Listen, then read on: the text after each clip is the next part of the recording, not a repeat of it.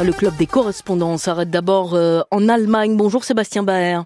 Bonjour Marie, bonjour à tous. Vous êtes en direct de Berlin, l'Allemagne, où l'extrême droite a remporté dimanche sa première mairie dans une ville de taille moyenne, à Pirna, 40 000 habitants dans la région de Saxe, euh, dans l'est du pays. Sébastien, ces derniers mois, l'AFD ne cesse de gagner du terrain. Oui, le dernier exemple en date, euh, c'est à Pirna, vous l'avez dit, mais quelques mois plus tôt, l'AFD a aussi remporté sa première élection régionale en Thuringe, avant de décrocher, là aussi, son premier mandat de maire dans une petite ville de 9000 habitants. À chaque fois, ces succès ont été obtenus dans des ex-régions d'Allemagne de l'Est, où l'AFD est en tête, avec 32% environ des intentions de vote. Au plan national, l'extrême droite séduit également, crédité d'un peu plus de 20% dans les sondages d'opinion. La formation est la deuxième force politique, derrière les conservateurs de la CDU, mais devant les trois partie de la coalition au pouvoir. Elle a enregistré de très bons résultats lors des scrutins du mois d'octobre en Hesse et en Bavière. L'AFD a pourtant connu des turbulences ces dernières semaines. Les services de renseignement l'ont placé sous surveillance renforcée dans trois régions, mais ces mesures semblent sans effet sur la popularité du parti. Et comment s'explique alors, Sébastien, cette percée du parti d'extrême droite en Allemagne?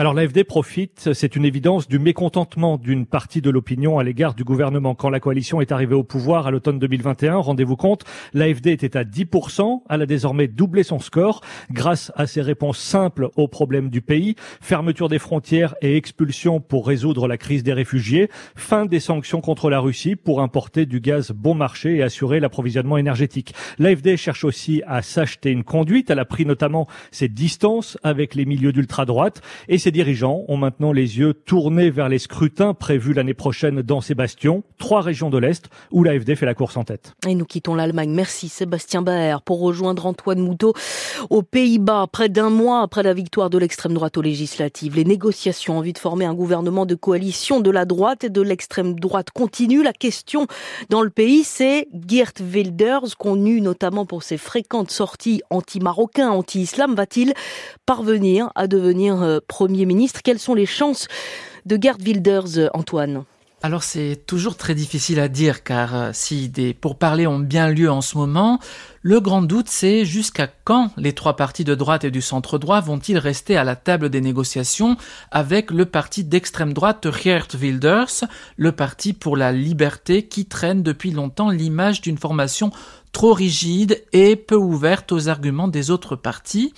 Mais depuis sa victoire aux législatives de novembre, Geert Wilders tente visiblement une opération de dernière minute de dédiabolisation afin de montrer aux autres partis et aux Néerlandais qu'ils n'ont rien à craindre avec lui aux responsabilités.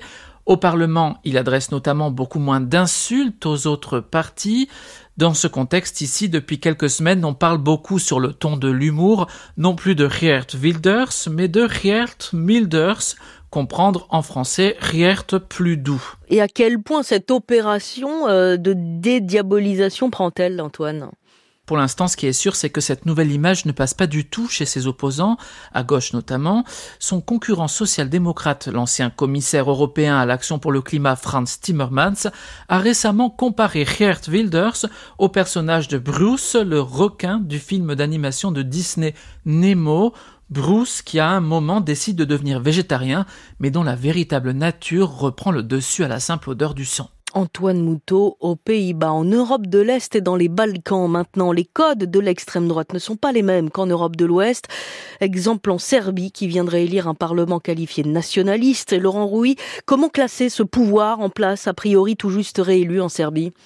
La Serbie est aujourd'hui contrôlée par le parti de l'homme fort du pays, Aleksandar Vucic. Ce politicien est un ancien ultranationaliste qui, à l'époque des guerres de Yougoslavie et du massacre de Srebrenica, avait appelé à tuer 100 musulmans pour un Serbe, puis avait, dans les années 2000, pris la défense de criminels de guerre comme Ratko Mladic.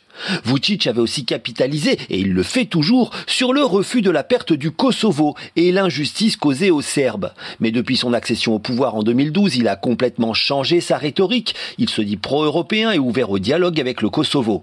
Il a aussi supprimé toute agressivité dans son discours. En revanche, il cultive de bonnes relations avec la Russie de Vladimir Poutine et critique l'Union européenne à bas bruit. Résultat, l'adhésion à l'idée européenne est de plus en plus faible en Serbie. Et quelle est la place euh, de la rhétorique migratoire dans ce discours Il faut bien comprendre que les marqueurs d'extrême droite en Serbie ne sont pas liés à l'émigration, car c'est un phénomène marginal. Les migrants en Serbie ne désirent qu'une chose, franchir la frontière de l'Union européenne au plus vite. Ce qui caractérise l'extrême droite dans le pays, c'est le lien fort avec la Russie de Poutine, le rejet de l'OTAN, accusé d'avoir arraché le Kosovo à la Serbie suite au bombardement de 1999, et le rejet d'une Union européenne trop libérale, opposée à de soi-disant valeurs traditionnelles serbes basées sur le patriarcat et sur l'idée que la Serbie a vocation à contrôler les pays voisins en raison des minorités serbes qui y habitent. Laurent Rouy en Serbie, c'était le club des correspondants. Merci à vous trois.